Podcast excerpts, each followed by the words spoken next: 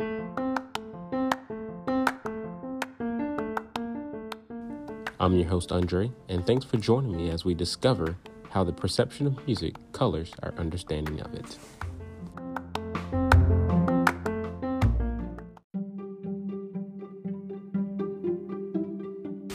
Can you hear what I hear? Or is that even a valid question? Is the requirement of understanding music only privy to the musically inclined? Can an untrained ear pick up on the subtle nuances of a G sharp transitioning to a B sharp? Would your understanding or perception of music change along with a difference in genre?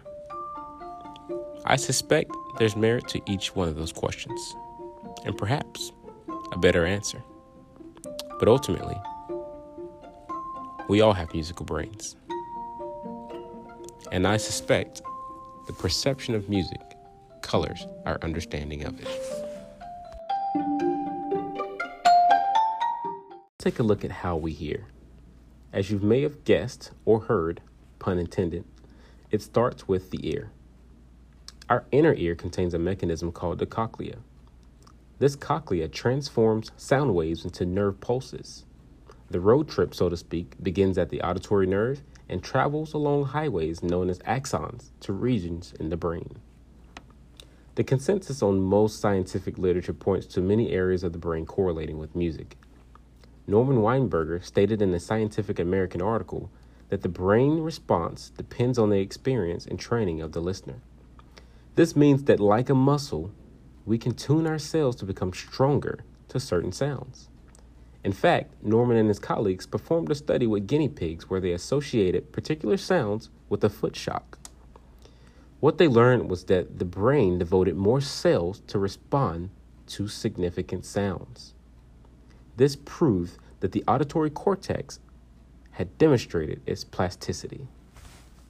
So, this resonates with me because I'm reminded of a story from the World Science Festival where a man named Henry, who suffers from dementia, regained his mental prowess when presented with music of some significance from his past.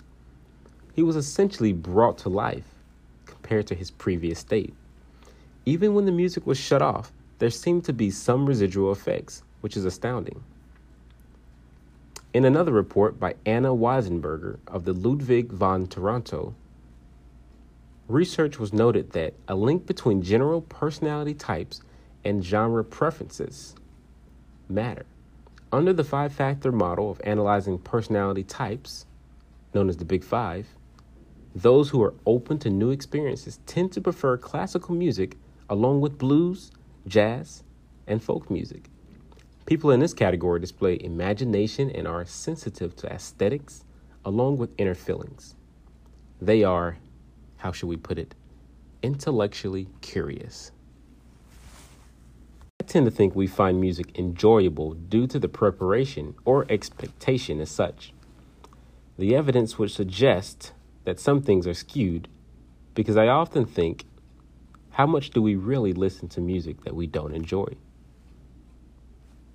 So, when pressed, there seems to be some evolutionary significance to this. Simply, what's good we keep and what's bad we don't. So, your library or my library on a Spotify playlist is probably a product of evolution. Likewise, I think it's interesting in the way we dislike certain music. It's not that said music is really bad, it's just that it lacks meaning and it doesn't fulfill what we need. I would suggest that ultimately it's really not about the music at all, but rather what expectation we have prior to the sound resonating in our ears. In other words, it's the familiarity of the music itself that produces a response, regardless of the genre. I'm reminded of a comedy skit put on by Dave Chappelle, a world renowned comedian. He visited different settings in this skit that comprised of various ethnicities and played either the drum set or had a musician play the electric guitar.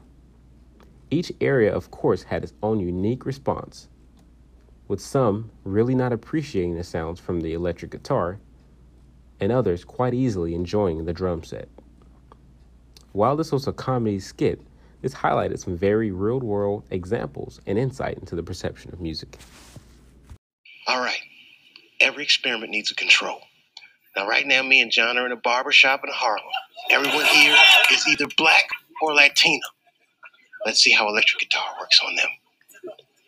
Ready, John? Okay, okay, go, go.